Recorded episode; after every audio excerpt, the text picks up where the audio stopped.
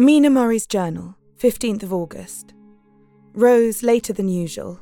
Lucy was languid and tired and slept on after we had been called. We had a happy surprise at breakfast. Arthur's father is better and wants the marriage to come off soon.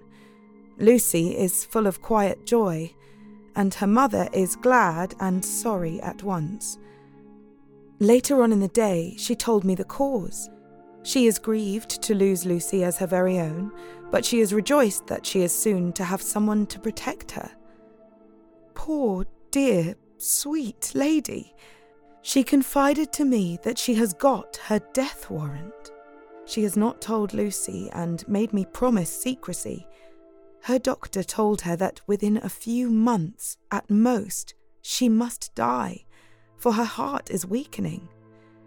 At any time, even now, a sudden shock would be almost sure to kill her.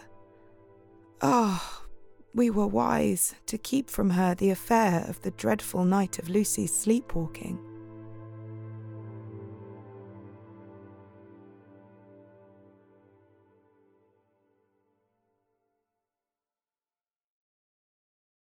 Item number SCP 5186. SCP 7160. SCP 7533. Object Class Euclid. Keter. Safe. Special Containment Procedures. Spreading across the hemisphere and kicking up vast amounts of ash and dust. the only thing I could hear was at 7219 laughing. Do you remember your name?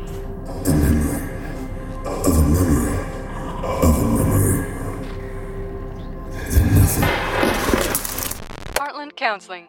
Appointment update. I feel them again. Heartland Counseling. Appointment update. They're in my ears! Heartland Counseling. Appointment update. Nobody understands! SCP Archives is a weekly fiction podcast.